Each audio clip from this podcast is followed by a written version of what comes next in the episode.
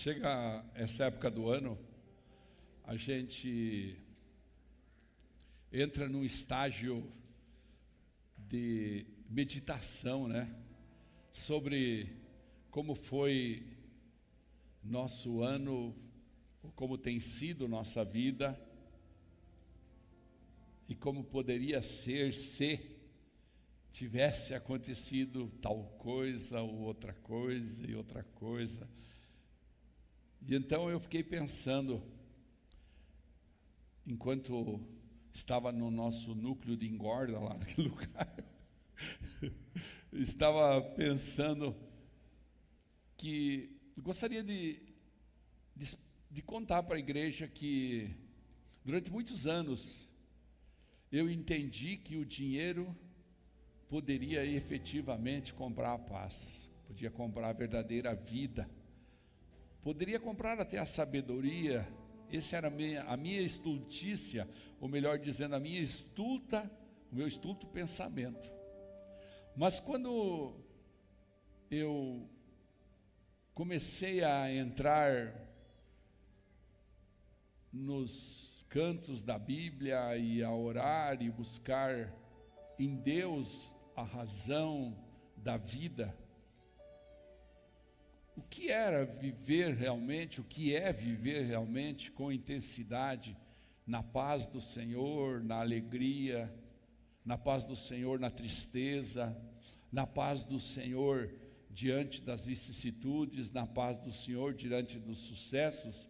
Então eu comecei a perceber que é, havia sim um outro modo de ver, e alguém aqui na primeira canção, a gente, na segunda canção, perdão, ficou claro quando disse: o, dinheiro não pode comprar uma vida de paz, o dinheiro não pode comprar uma vida de tranquilidade. E isso foi um, um desafio muito grande para mim, pessoalmente, porque eu tinha isso colocado como uma convicção eterna na minha vida, assim, profunda. com o dinheiro vai comprar. Eu tinha lá minhas maneiras de falar e falava assim: toda pessoa tem o seu preço. Todo negócio tem um jeitinho de corromper. Toda toda maneira de ganhar dinheiro eu vou conseguir porque eu sei fazer as trutas do, do negócio. E então, junto com o dinheiro, eu pensava, vai vir a paz, vai vir a serenidade, vai vir a vida que eu tanto sonhei aos 50 anos, 60 anos de idade, vai chegar. Só que quando eu cheguei com 45 anos de idade, eu vi que estava tudo errado nisso aí.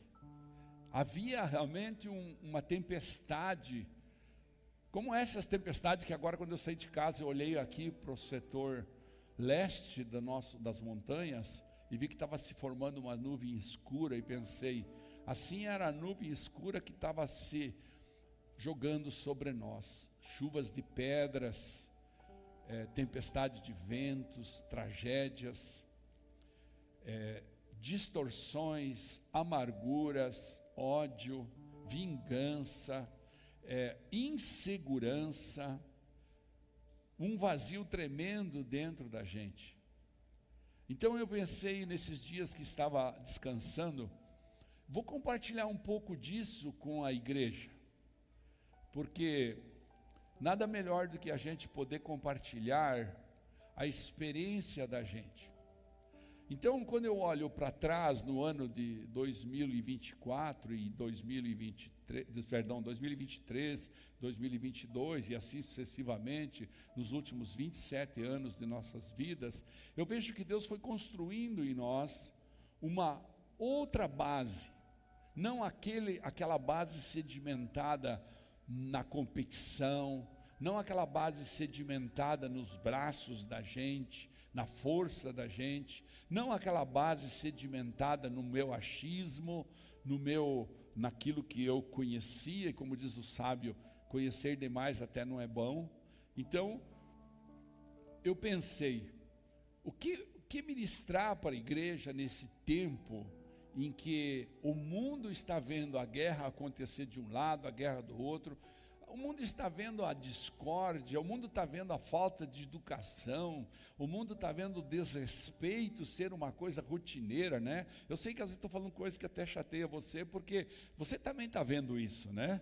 Então, mas eu quero que você entenda que a cada um de nós, Deus deu uma oportunidade de nós não precisarmos compartilhar, conviver, nos submeter a essas regras do mundo. Eu pensava que quando eu era convidado para ganhar um prêmio do casal ouvinte da cidade, ou quando eu era é, convidado a ser o empresário mais bem sucedido de uma pequena cidade, ou quando eu tinha um sucesso maior,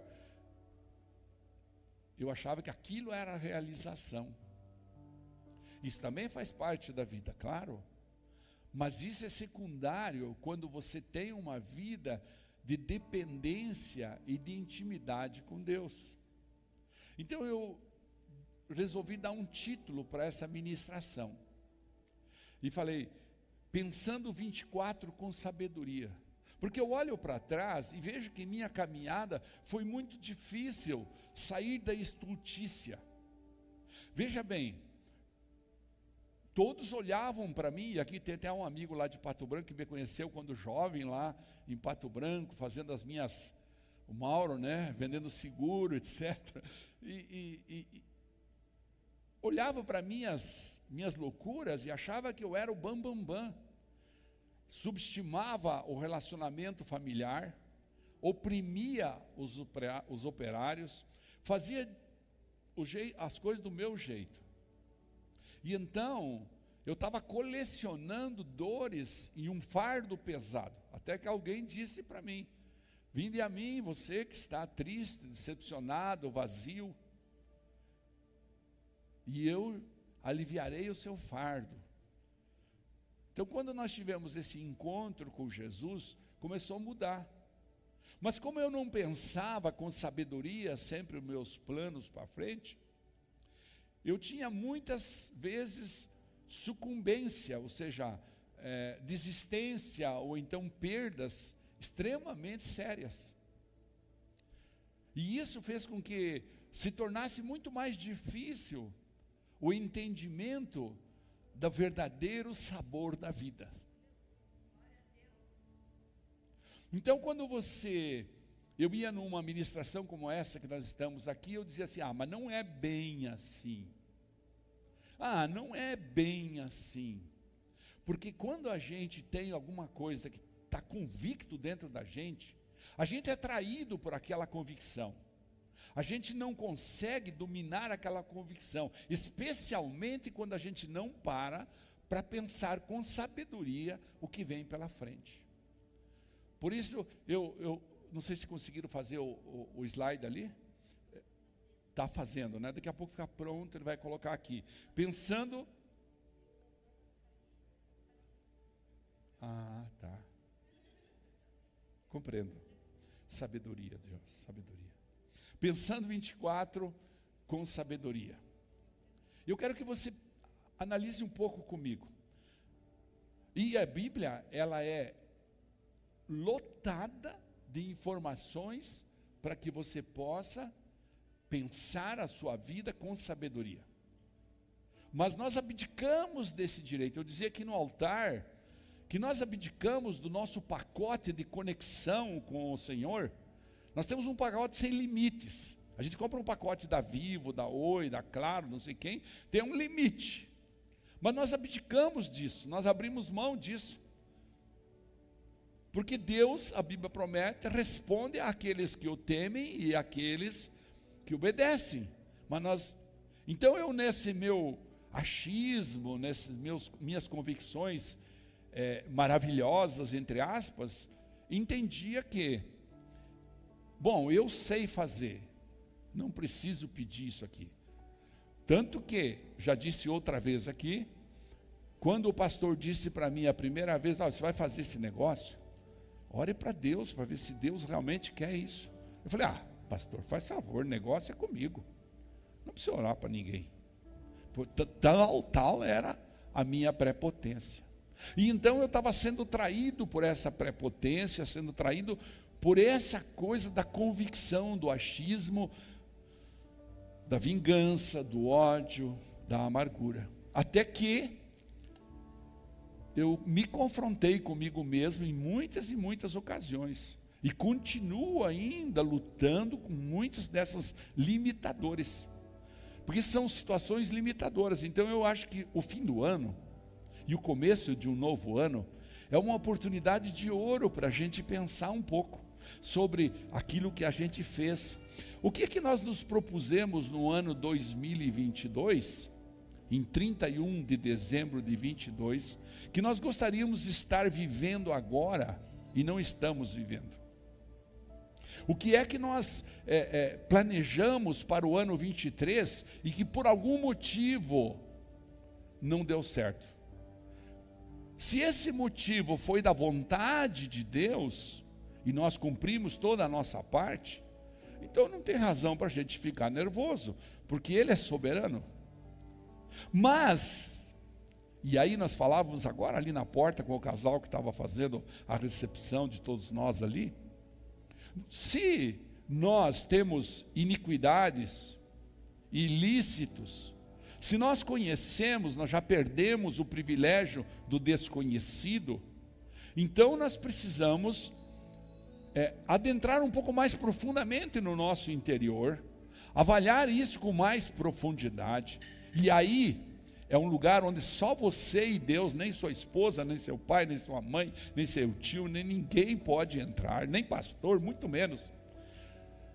É um lugar onde só você e Deus, você e o Espírito Santo podem discernir se as coisas que não deram certo no ano de 23, ou que não entraram naquele ritmo que você imaginou que seria, são frutos da vontade real de Deus ou são situações em que você claudicou, em que você desobedeceu, em que você cometeu algumas falhas, são consequências de sementes que você plantou. Então, até eu entender que eu ainda, depois de 10, 15 anos que eu estava no Evangelho, estava colhendo frutos plantados antes de eu conhecer Jesus, eu não queria aceitar. Mas aí alguém disse para mim: Deus é muito fiel e Ele vai fazer. Então me permita eu ler um texto para você, porque ele vai é, é, resumir tudo aquilo que eu quero conversar com a igreja essa noite. Está lá em Eclesiastes capítulo 12, versículos 13 e 14. É o fim do livro de Eclesiastes. Está terminando o livro de Eclesiastes. O livro escrito por Salomão, ditado pelo sábio Salomão, e que revela muita sabedoria para a vida. Eclesiastes capítulo 12 na NVI, versículos 13 e 14, fala assim: Agora que já se ouviu tudo, aqui está a conclusão. Agora que estamos terminando o ano de 2023, agora que já viramos crente, já andamos, já fomos para os retiros, nossa, esse ano fizemos muitos retiros, né? Muito tempo de jejum. Alguém chegou lá nas férias e falou: Meu Deus, estou desacostumado com esse negócio que pode comer o que quer, a hora que quer. O resultado foi eu chegar na frente da, da bancada das camisas e olhar e falar: qual camisa dessa aqui vai servir ainda? E agora que já se ouviu tudo, aqui está a conclusão. Qual a conclusão? Que o sábio Salomão deixou. Tema a Deus, diga comigo, tema a Deus. E obedeça aos seus mandamentos. Diga isso, diga, obedeça aos seus mandamentos. E por que fazer isso? Salomão explica: porque isso é essencial para o homem, pois Deus trará a julgamento tudo que foi feito, inclusive tudo que está escondido, seja bom ou seja mal. E nessa hora a gente só pensa nas coisas, ah, então qual é o pecado que eu cometi que não deu certo? Não, não pense assim. Pense nos propósitos, nos votos que você fez. Pense nas coisas que você poderia ter feito e deixou de fazer. no bem que você fez. Deus não está muito interessado, Deus está mais interessado no bem que você possa fazer. E você deixou de fazer. Então Deus vai oportunizando cada um de nós.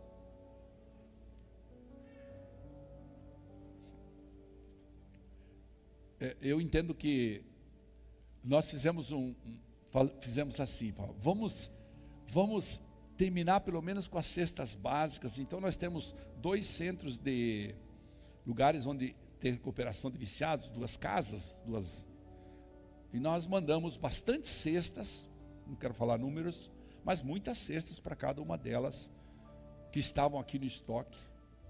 Nós chamamos alguns irmãos da igreja que nós sabemos que estão passando por uma dificuldade e falamos: pode levar tudo isso aqui, separamos com o rangela em cima do banco lá. E então a igreja, logo em seguida, e esse é Deus, você precisa entender, recebeu uma oferta de 250 cestas, está aí no estoque aí. A igreja tem quase 300 cestas no estoque. Vamos agora, com discernimento, com sabedoria, colocar isso na mão de quem precisa. Mas a igreja recebeu tipo 7, 8 mil tubos de pasta de dente como doação. Mais sabão, sabonete, enfim, um monte de coisa. Que para ser honesto com vocês, não sei nem de onde veio ainda, vou, vou me informar. Mas a gente semeou só um pouquinho e veio um montão. Veio um montão. Então, Deus prefere que você não fale o que você vai fazer, mas que você faça quando a oportunidade aparecer. E isso é sabedoria. Nesse último culto do ano, eu quero fazer aqui com a igreja uma, uma análise mais profunda das nossas maneiras de, primeiro, enxergar a vida, como você e eu enxergamos a vida? Como nós desfrutamos a vida, como nós vamos viver a nossa vida sendo realmente fiéis ao Senhor, como nós vamos fazer as escolhas corretas, e principalmente nós precisamos entender os processos de desfrutar a vida com sabedoria. Como vamos desfrutar a vida com sabedoria? Irmãos, essas perguntas foi Deus que tem feito para mim. Nesse tempo que eu fiquei lá, eu ia lá para uma rede, lá embaixo de duas árvores lá, e ficava pensando, escutando a Bíblia, inclusive, inclusive esse livro de Eclesiastes, escutei diversas vezes. No áudio ali, né? Enquanto estava ali. E o Espírito Santo falava para mim: como você vai desfrutar a vida até o último dia daquilo que eu te dei até agora? Deus, no seu infinito amor, ele nos permite escolher. Ele nos permite escolher as formas, de que forma eu vou viver? Os tempos, Eclesiastes 3, né? Os tempos, os desafios que eu quero enfrentar e que eu estou disposto a enfrentar. Enfim, todas essas coisas estão dentro da nossa escolha.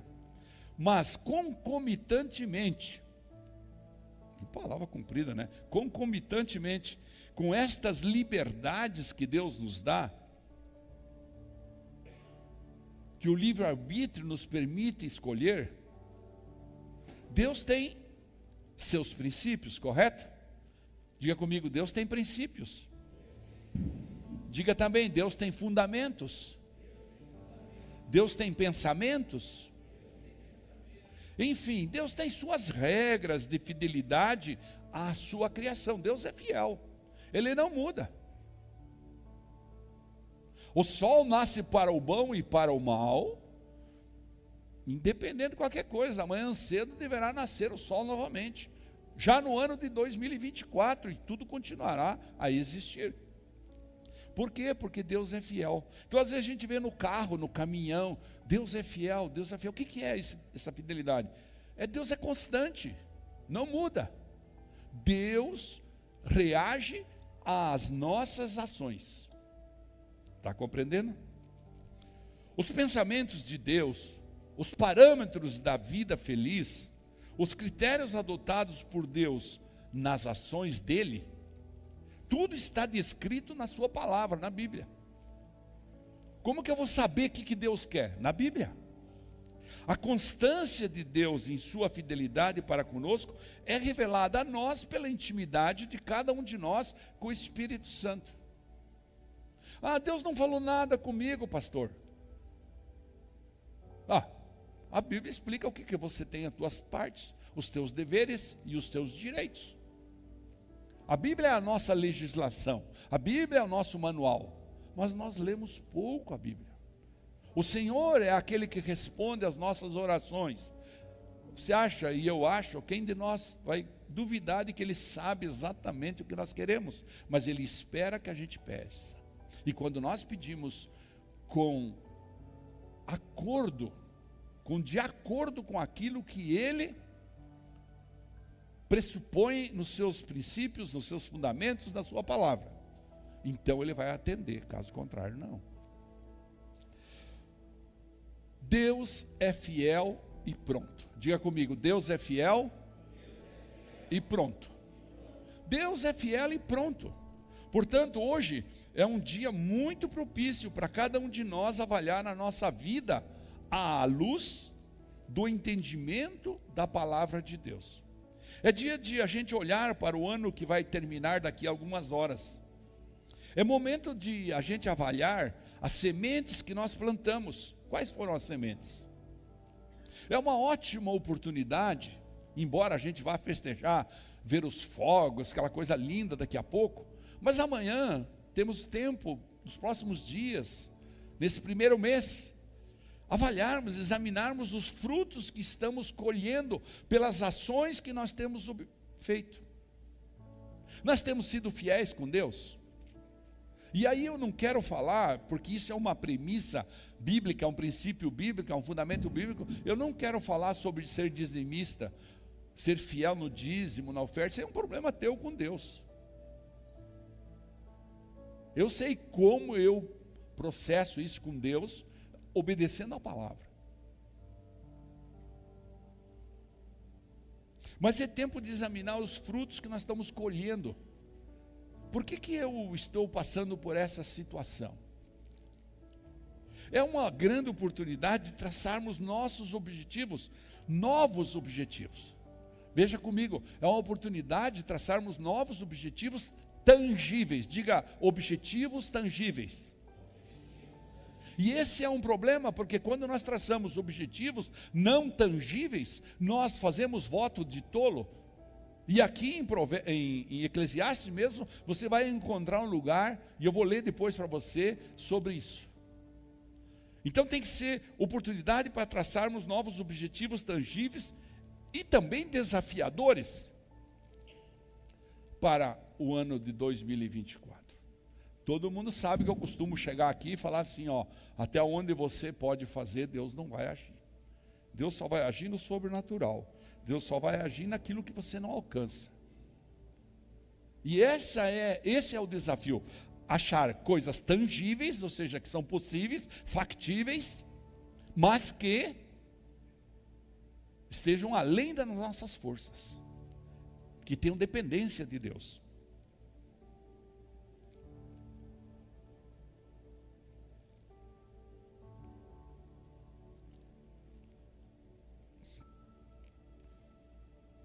É, portanto, uma oportunidade de ouro para nós reconhecermos, irmãos queridos, nossas falhas com humildade e sabedoria para retomar a verdade. É tempo de examinar os frutos, como disse, oportunidade de traçarmos novos objetivos.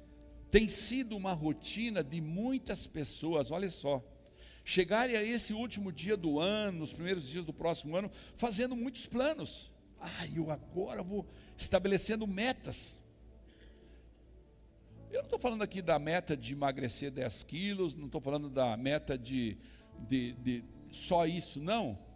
Eu estou falando da meta de pedir perdão para alguém, de melhorar o relacionamento, de ser mais longânimo, de deixar o fruto do Espírito tomar conta da gente, de se encher do Espírito Santo, Estou falando de metas nobres, estou falando de vida nobre.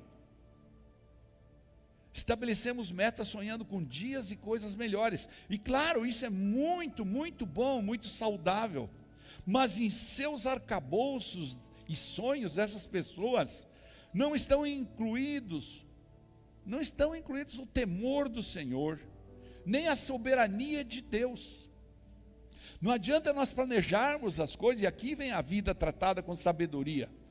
Planejar as coisas colocando a soberania de Deus sobre nós. À medida que estamos desenvolvendo a cultura da internet, à medida que estamos desenvolvendo, eu olho 40 anos para trás, me lembro dos meus pais, e embora não fossem assim tão religiosos e tão tementes a Deus, que tudo diziam, graças a Deus nós conseguimos. Tudo era assim, graças a Deus.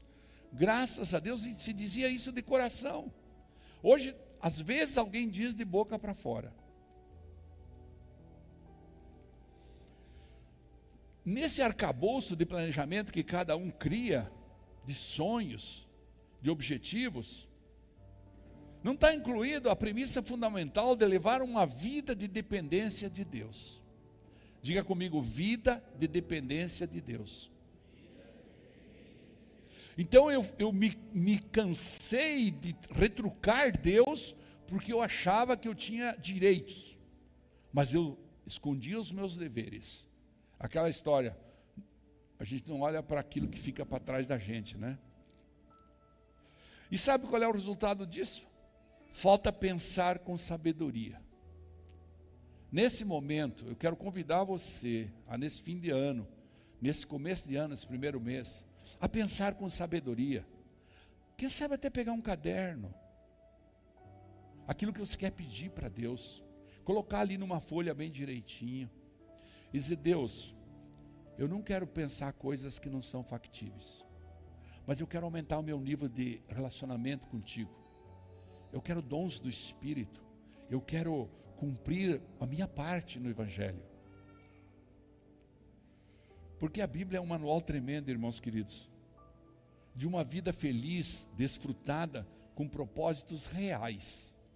Objetivos sedimentados na sabedoria que vem do alto e não vem do dinheiro, não vem do poder, não vem da fama, não vem da carne, mas vem do espírito. O manual para a conquista da paz, que transcende todo o entendimento, está aí, nas nossas mãos, à nossa disposição. Hoje em dia, eu, no meu celular eu devo ter 5, 6, 8, mais. Só, só, um aplicativo que eu tenho tem 15 versões da Bíblia. Olive Tree lá. Em inglês, em português, em grego, em, em não sei o quê, e, e, e, revista atualizada, revista corrigida, e, e NVI, e NVT, e não sei o quê. Então, a Bíblia nós temos à disposição. O que nós precisamos fazer? é dispor desse manual para conquistarmos a paz que transcende em todo entendimento. Agora, fazer umas perguntas para nós, para a gente pensar com sabedoria o 24. De que adianta uma conta bancária positiva, recheada, e uma vida desgraçada sem paz? De que adianta?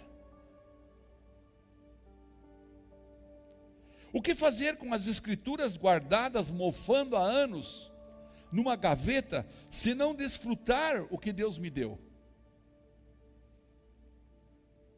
Eu, eu tenho um terreno para vender, e a Raquel sabe, me ajuda sempre, meus terrenos. E as, os, os, os, os, os corretores eles ficam indignados comigo porque eu não quero trocar, eu quero vender. Mas por que você quer vender? Porque eu quero desfrutar. E eu vou desfrutar com muita sabedoria, com meus filhos, com meus netos, com a minha esposa, especialmente com a minha esposa, especialmente com a minha esposa. Aleluias. Então, do que vale sentarmos ao redor de uma mesa se temos intrigas, se temos amarguras, se temos falta de perdão? De que adianta? Um cofre cheio de dinheiro ou de escrituras e uma vida com um fardo pesadíssimo? Quanto vale, irmãos queridos, a, harmonia de uma vida com sabedoria, comparada com uma vida soberba, de vingança, ódio, desamor. Qual o preço que nós vamos pagar pelas iniquidades que temos semeado? E aqui eu poderia, como pastor, contar para vocês de N pessoas que eu atendi e que fizeram propósitos na minha frente, que escrevemos num papel assim, ó. Tá bom isso aqui para você? Você vai conseguir? É bem isso que eu quero, pastor. Então tá bom. Enquanto estava cumprindo, eu vi essa pessoa, uma dessas pessoas subir, subir, subir, subir. De repente um dia sumiu daqui e tal, não vi mais. Tal. Onde é que está o fulano? Não, tal, não sei o quê. Hã? É, está voando nas Arábias. Só que, ó, caiu o voo dele. Faliu. Qual o custo que nós pagamos, qual o risco que nós corremos e qual o fardo pesado que impomos aos nossos familiares pelo nosso amor ao dinheiro? Qual o tempo que nós gastamos da nossa vida pelo nosso amor ao dinheiro? Dinheiro, Deus fala que é bom. A Bíblia fala totalmente, dinheiro é ótimo. Mas, como diz em 2 Tessalonicenses, o amor ao dinheiro é a raiz de todos os males. Que estilo de vida eu e você escolhemos? Nós escolhemos servir ou ser servidos? O que, que a palavra fala sobre o amor?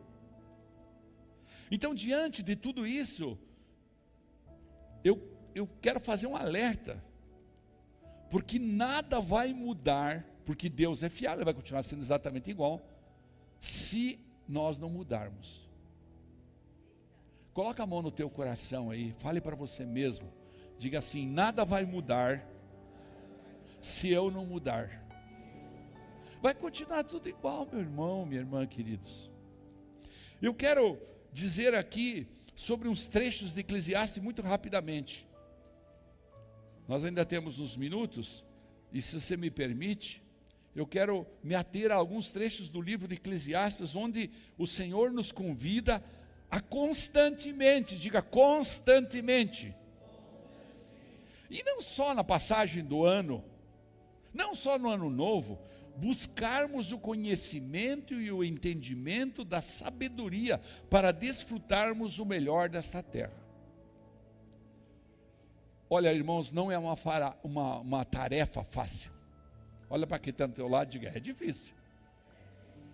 É desafiador, irmãos queridos, a gente extrair da Bíblia as coisas que a gente precisa praticar. Mas quando a gente decide praticar, começa a vir os prêmios da vida saudável, começa a vir os prêmios da vida que independe se o governo é da esquerda ou da direita, independe se o salário aumentou ou não aumentou, independe se eu posso é, fazer A ou B extrair de Eclesiastes algumas pérolas, apenas algumas das centenas de pérolas que Eclesiastes traz para a nossa vida, é muito difícil, mas elas podem transformar nossa vida numa vida abundante abundante para cada um de nós. É fabuloso o livro de Eclesiastes. Vamos começar por Eclesiastes capítulo 2. Vamos deixar até o Eclesiastes capítulo 1 para trás e no versículo 26. Olha o que fala a palavra no 26, sempre na NVI.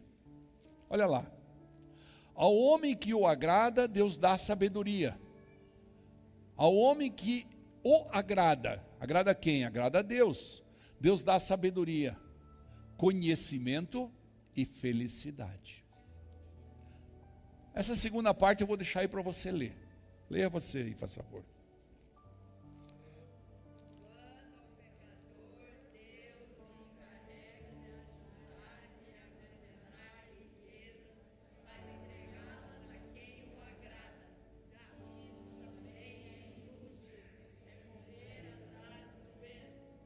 Aleluia. Ao homem que o agrada, Deus dá sabedoria, conhecimento e felicidade. Então, será que o meu orgulho está agradando Deus? Será que a minha soberba está agradando Deus? Será que a minha meninice dentro do meu lar está agradando Deus?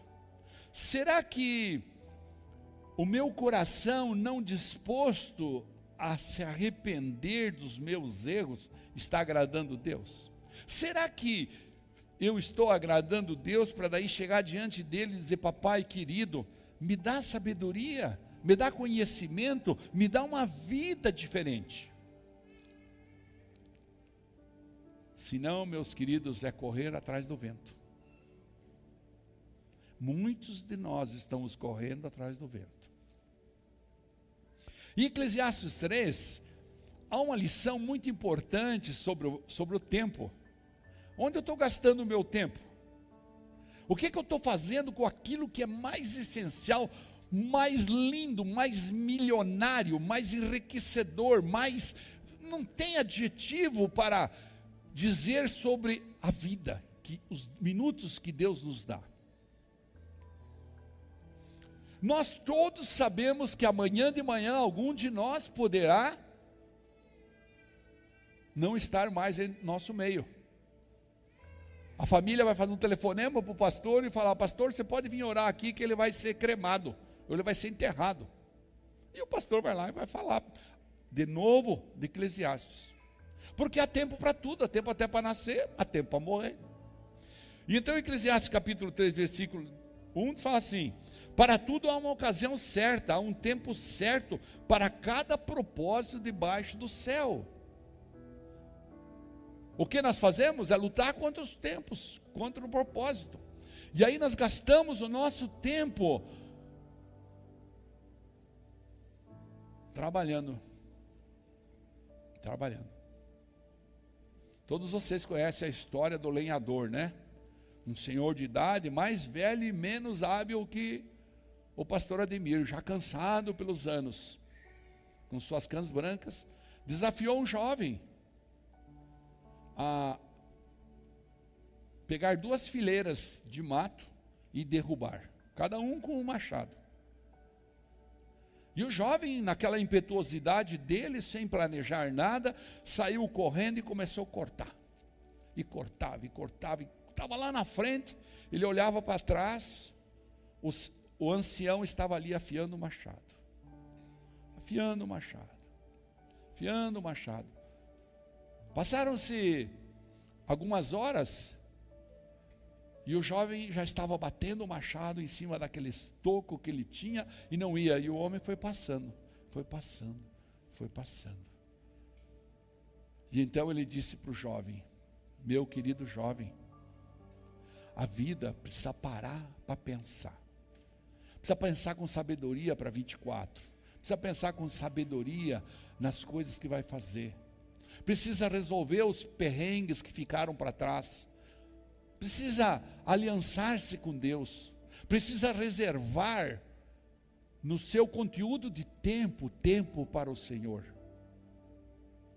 E aí então você vai ganhar todas as batalhas. Vamos para frente. Eclesiastes 3, no 14, fala assim: eu sei que tudo o que Deus faz permanecerá para sempre. A isso nada se pode acrescentar, e disso nada se pode tirar. Deus está mostrando para a humanidade pelo acréscimo da temperatura do globo terrestre. Chuvas completamente dispersadas aí no sul, seca na Amazônia. Quem foi na Amazônia, como nós tivemos oportunidade de ir, e verificar o que é aquele, aquela enormidade de água, milhares e milhares de metros, um rio com 5 quilômetros de largura, com profundidades enormes, todo navegável. De repente seca tudo. Deus está mostrando que Ele é fiel. Vocês agridem a natureza, eu deixo vocês com as respostas daquilo que vocês fazem. E o homem está lá brigando na ONU, dizendo que quer fazer não sei o quê, e faz em congresso, e faz em encontro, e nunca resolve em nada. Porque o homem perdeu o temor do Senhor. Ele não consegue chegar num congresso e dizer assim: Deus está me falando que você, que nós precisamos melhorar isso. Não. Então cabe a mim e a você aqui que estamos entendendo isso. Agora, por que, que Deus faz isso? No fim desse versículo está escrito aí. Repete comigo: Deus, mais alto, diga: Deus, assim faz para que os homens o temam. É só, é só nós. Eu estava assistindo um jogo de futebol agora de meio-dia, né? Que a Raquel foi no mercado comprar. Escute, a Raquel foi no mercado comprar, ficou uma hora e meia e não vinha, não vinha. De repente ela me ligou e falou: Venha me buscar que eu não quero nada dessas compras aí. Eu tenho uma fila de duas horas na minha frente. Largou lá. Nós fomos para casa, almoçamos, tudo direitinho. Aí falei para ela: Eu vou lá de a pé, vou buscar lá. Cheguei lá, estava lá o carrinho, tirei a foto do carrinho que ela tinha achado. Achei o carrinho dela lá que estava cheio de compra, e trouxemos para casa depois. Era uma loucura. É, mais de uma hora que você já tinha esperado. Mas por que, que Deus faz assim conosco? Porque Ele quer mostrar que Ele é soberano. Não adianta. Deus é soberano. Diga assim: Deus assim faz para que eu crie em mim mais temor. E temor não é medo, temor é reverência. Medo é outra história. Não, Deus não quer que você tenha medo dele, Ele te ama. Ele tem pensamentos muito grandes para cada um de nós. Mas Ele espera que você agrade o coração dele. Você entenda que você nasceu para cumprir o propósito dele. Que você, e essa é a sabedoria que nós precisamos colocar. Espera aí, o que que eu posso fazer em 24 para agradar o coração do papai? Para mim, que sou pastor, é, talvez seja mais fácil do que para você. Porque já não tenho mais a tarefa de fazer um negócio, a tarefa de cumprir um horário de trabalho, né? Então eu cumpro 100% do meu tempo no evangelho, aqui na igreja, nas casas, onde eu vou. 100%. Dedico-me, me dedico com muita intensidade. Então, para mim, eu vou replicar isso e acho que está muito bom. E em 2023 Deus falou para mim: você só vai largar isso o dia que você morrer. Então às vezes eu fico sonhando que Deus pegue assim, a hora que eu estou no altar assim, vem aquele tup, só para mim sair na internet lá.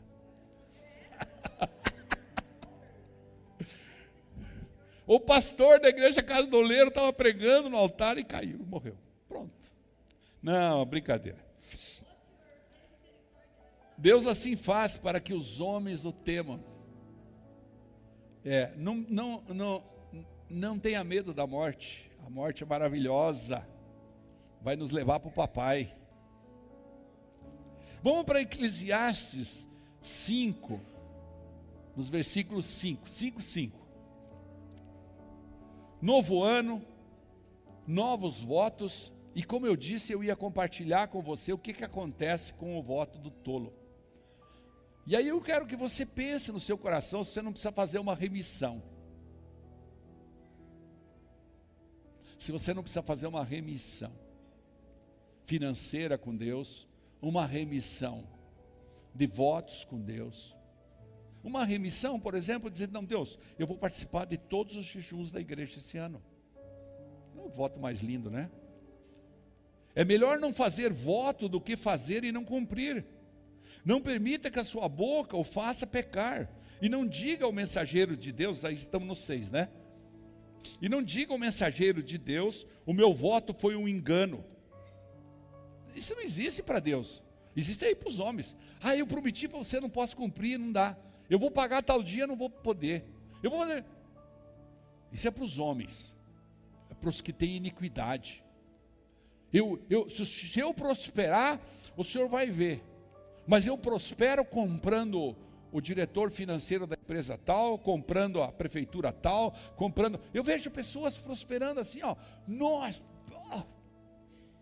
E eu falo para mim mesmo, não quero um minuto dessa vida. Porque chegará o dia em que nós vamos chegar diante do trono. Apocalipse deixa bem claro, Apocalipse 22, chegaremos diante do trono e todos seremos julgados pelos nossos atos bons e maus. Então não permita que a sua boca faça pecar, diz o versículo 6. E não diga ao mensageiro, não diga ao mensageiro de Deus, o meu voto foi um engano. Por que irritar Deus com o que você diz e deixá-lo destruir o que você realizou? Em meio a tantos sonhos absurdos e conversas inúteis, tenha temor de Deus. Voto de tolo é aquele que não tem temor de Deus. Gostaria de me aprofundar disso, mas hoje não é dia. Vamos para Eclesiastes, cinco versículos para frente. Eclesiastes 5, 10. Olha o que fala do dinheiro. Quem ama o dinheiro jamais terá o suficiente. Não há suficiente dinheiro para quem é apaixonado pelo dinheiro. Pergunte para essas pessoas que têm 200 milhões na conta no banco. Você acha que não tem aqui? Tem muitos aqui na nossa cidade que tem. Muitos. Muitos. Pergunte para eles se estão satisfeitos com a riqueza. Quem ama as riquezas jamais ficará satisfeito com os seus rendimentos. E isso também não faz sentido, diz a sabedoria, diz Eclesiastes. Não faz sentido. Sabe o que faz sentido? ser feliz com aquilo que você tem. Se você come só feijão e arroz, seja feliz comendo feijão e arroz. Mas se um dia faltar o feijão, coma só arroz. E seja feliz. Às vezes eu sempre falo para a pessoa: Deus está esperando você agradecer pelo arroz que Ele está te dando, para depois te dar o feijão, te dar a carne, te dar o molho, te dar o, o suco, né? te dar o, o, o refrigerante, te dá o carro te dá um carro melhor, te dá a chácara, te dá os apartamentos que você quer. Mas Deus quer ver você feliz com aquilo que Ele te deu. A gratidão, a gratidão compra, se é que podia falar esse compra entre aspas, o amor, o favor de Deus. Pronto, melhor assim. A gratidão atrai o favor de Deus. Pronto, essa é a frase. Diga comigo, a gratidão atrai o favor de Deus. Sabe, muitos de nós precisamos pensar com sabedoria no 24, agora no começo, se nós temos sido gratos por aquilo que o Senhor tem feito por nós. E então, se nós fomos gratos pela roupa que vestimos, pelo lugar onde moramos, pelas pernas que temos, pelos olhos que enxergamos. Sempre que aparece uma pessoa com debilidade física, a pastora fala para mim: olha, muita gente esquece que poderia estar aí no lugar desse sujeito aí, dessa pessoa. Ainda no Eclesiastes 5, então há uma revelação no 18, versículo 18. Há uma revelação. Ele fala assim: assim descobri que para o homem o melhor e o que mais vale a pena é comer, beber e desfrutar o resultado de todo o esforço que se faz debaixo do sol durante os muitos dias, poucos dias de vida que Deus lhe dá, pois essa é a sua recompensa. Sabe, vocês têm o privilégio de ter um pastor com idade avançada, então eu posso dizer para você: desfrute seus dias, porque eu gastei muitos anos da minha vida só pensando em conquistar e não lembro nem o que passou, dos 20 aos 30, dos 30 aos 40. Eu não me lembro, irmãos. Às vezes eu fico pensando, mas como é que foi? Porque eu só pensava em conquistar. Isso é falta de sabedoria, isso é estultícia, é burrice, para ser mais prudente um pouco. Deus dá um número de dias para nós. Você sabe quantos dias Deus te deu? Só o que você já viveu, porque daqui para frente você não sabe. Então vai gastar os seus dias apaixonado por coisas da terra, esquecendo as coisas eternas. Eclesiastes 6:3. 6:3. Um homem pode ter cem filhos e viver muitos anos. No entanto, se não desfrutar as coisas boas da vida, digo que uma criança que nasce morta e nem ao menos recebe um enterro digno, tem melhor sorte que ele. Pensa nisso.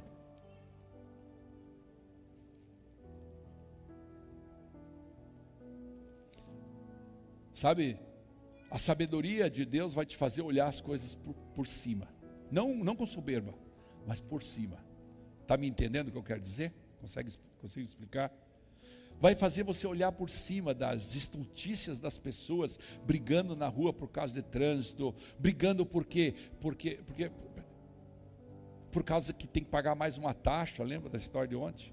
Pagar mais uma taxa, não sei o quê. Isso é uma estultícia. As pessoas, você vai olhar as pessoas e vai falar assim: Meu Deus, estão estragando a vida por causa disso.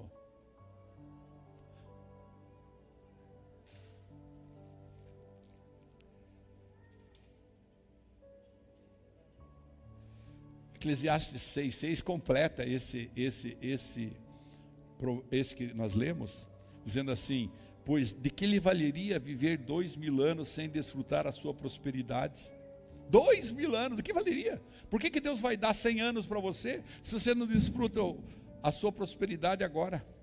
Afinal, não vão todos para o mesmo lugar? E aí tem aquela história que eu não quis pôr aqui dos animais, que os animais são igual ao homem. A diferença é que para o homem foi dada a inteligência, a mente, o pensar, o decidir, o livre-arbítrio. Para os animais, não. Enfim.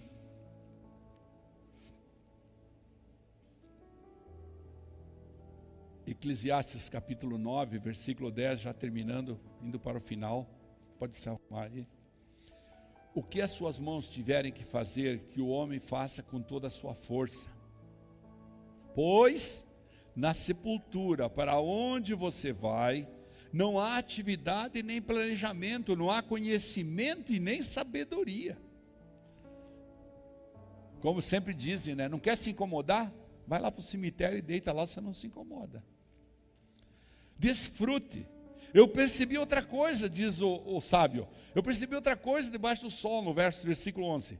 Os velozes nem sempre vencem a corrida, os fortes nem sempre triunfam na guerra, os sábios nem sempre têm comida, os prudentes nem sempre são ricos, os instruídos nem sempre têm prestígio, pois o tempo e o acaso afetam a todos. Se eu fosse você, eu ia tirar algumas semanas, um dia por semana, para vir cozinhar aqui. A senhora que vem sempre aqui, né? senhora também. Nossa, tem bastante senhoras aqui que vem aqui. São, são os fiéis, né? E aí você vê ali na frente histórias disso aqui. Pessoas que tentaram correr demais. Pessoas que esqueceram de si e lembraram do seu prazer da carne, no álcool, na droga, que largaram a família por achar que não faziam como eles queriam, que foram egoístas que não tiveram gratidão e estão morando na rua.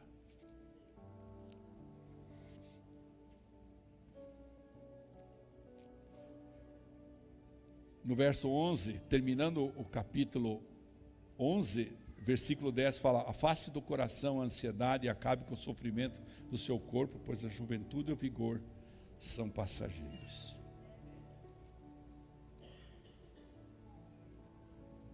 Eclesiastes 7, Fala, quando os dias forem bons, aproveite-os bem. Mas quando, no 14, 7, 14. Quando os dias forem bons, aproveite-os bem. Mas quando forem ruins, considere. Deus fez tanto um quanto o outro, para evitar que o homem descubra alguma coisa sobre o seu futuro. Um inquilino meu tinha marcado que ia fazer um pagamento de um aluguel que está atrasado. E de manhã mandou uma mensagem para mim essa semana, Pastor, o senhor vai ter que me perdoar mais um pouquinho. O que, que foi? Perdi meu netinho. Morreu meu netinho no hospital agora, faz 15 minutos. Eu estou desnorteado.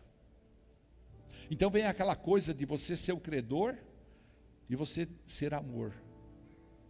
Então eu comecei a falar com ele ali para aliviar o fardo dele, com amor. Pense, pense a dor do, do vovô, né? Todo, todo o, o pai pensa um dia em ser vovô. E quando é vovô, perde o um netinho. Que tristeza, né? Então, haverá o dia ruim também para nós. Mas se nós tivermos sabedoria, nós estaremos preparados para o dia ruim. Olha para quem está do teu lado e fala assim: a sabedoria de Deus nos prepara para o dia ruim. Porque esse também vai vir, irmãos. Então, irmãos, aí está em nossas mãos, ao nosso alcance, um cabedal de conhecimento, de princípios. Eu sugiro que nesse tempo você leia com profundidade o, o livro de Eclesiastes, são 12, 12 capítulos. que você vai desfrutar. Que você vai desfrutar. E que termina exatamente no primeiro versículo que a gente leu aqui no começo.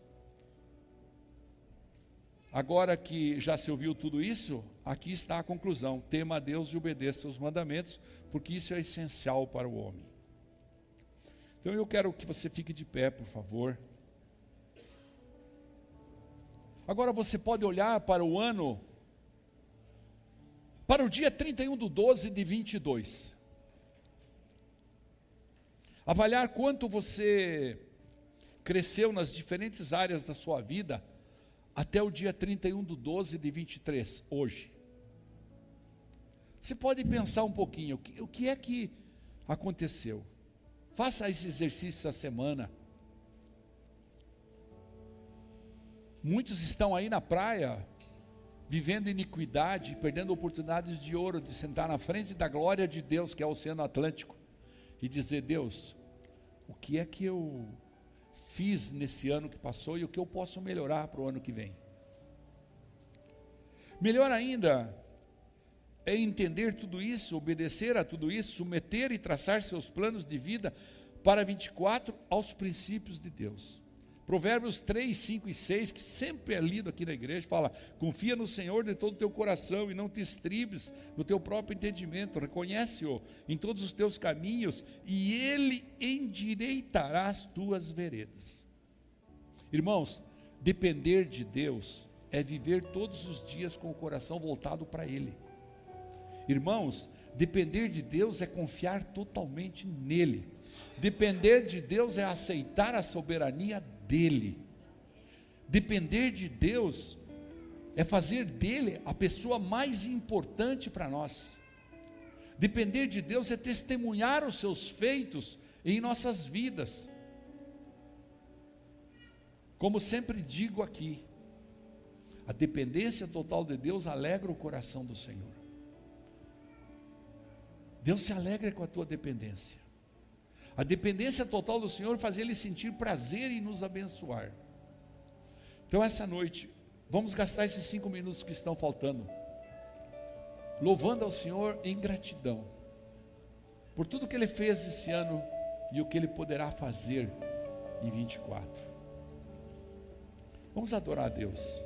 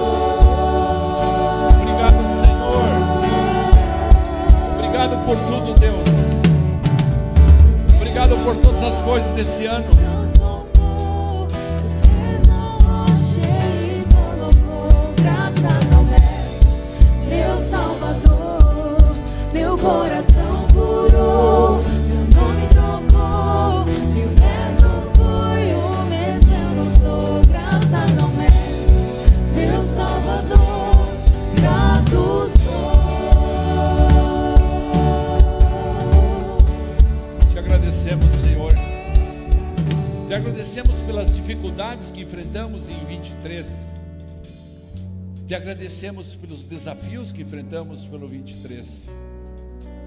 Te agradecemos pelas vitórias conseguidas em 23. Te agradecemos pelas revelações que o Senhor nos deu no ano de 23, pela intimidade que o Senhor gerou nos nossos corações nesse ano que está acabando. Te agradecemos de todo o coração porque estamos vivos, o Senhor nos trouxe até aqui, uns com mais saúde, outros com mais dificuldades nessa área. Mas aqui estamos, Senhor, para te agradecer, para dizer muito obrigado. Muito obrigado por tudo que o Senhor tem, tudo, tudo.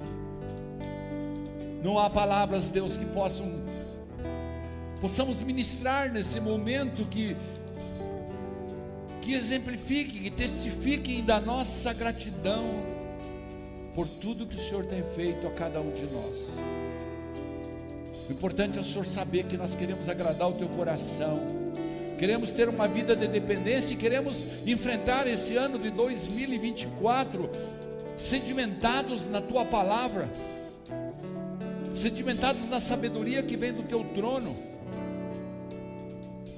Nós queremos, nesse ano, Pai, aumentar nossa intimidade contigo. Nós queremos ver o Senhor derramar fruto do Espírito sobre cada um de nós, nos dando mais amor, mais amizade, mais longanimidade, mais domínio próprio, buscando, Pai, a verdadeira alegria da vida, nos ensinando a desfrutar dessa vida maravilhosa que o Senhor nos deu,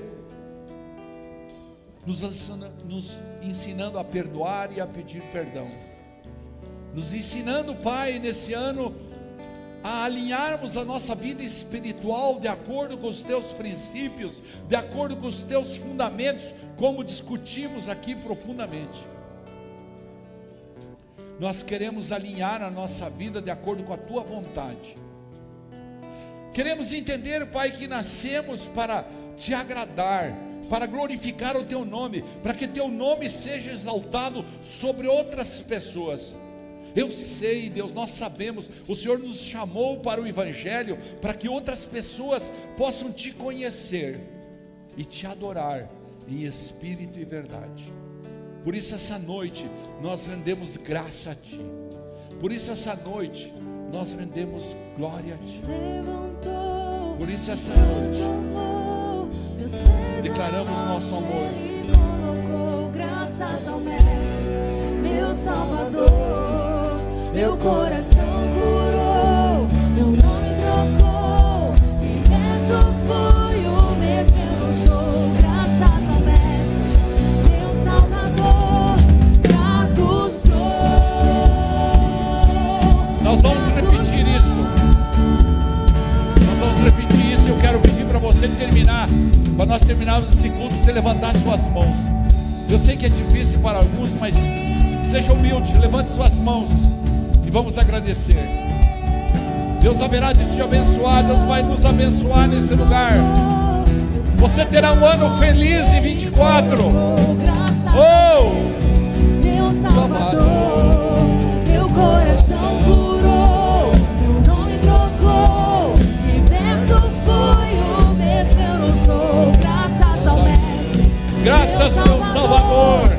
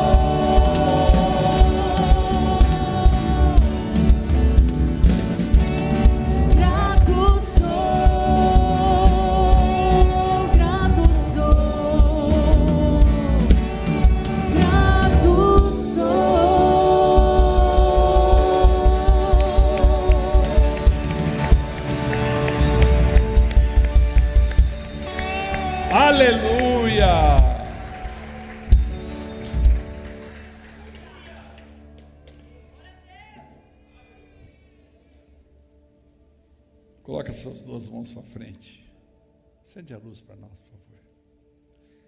A graça do Senhor Jesus Cristo, o amor de Deus e a comunhão do Espírito Santo seja com todos vocês nesse ano de 2024. Que vocês possam desfrutar do melhor dessa terra. Que Deus os abençoe e os guarde sob tuas asas, sob as asas deles. E que Ele possa derramar sobre a vida de cada um, de suas famílias, daqueles que você ama, muitas bênçãos. Água da vida sobre vossas vidas, prosperidade verdadeira, sabedoria que vem do trono dEle, conhecimento que vem das mãos dEle, e que você seja extremamente abençoado. Amém? Diga comigo, eu sou. Tudo que a Bíblia diz que eu sou. E eu tenho. Tudo que a Bíblia diz que eu tenho. E então eu posso. O que a Bíblia diz que eu posso. Diga assim, em 2024, eu e minha casa serviremos ao Senhor. Olha para a pessoa que está ao teu lado, dá um abraço nela, se assim for possível, e diga: Feliz Ano Novo! Que Deus te abençoe. Que Deus abençoe todos vocês. Feliz Ano Novo! Glória a Deus. Feliz Ano Novo para vocês todos. Glória a Deus. Samuel, feliz Ano Novo.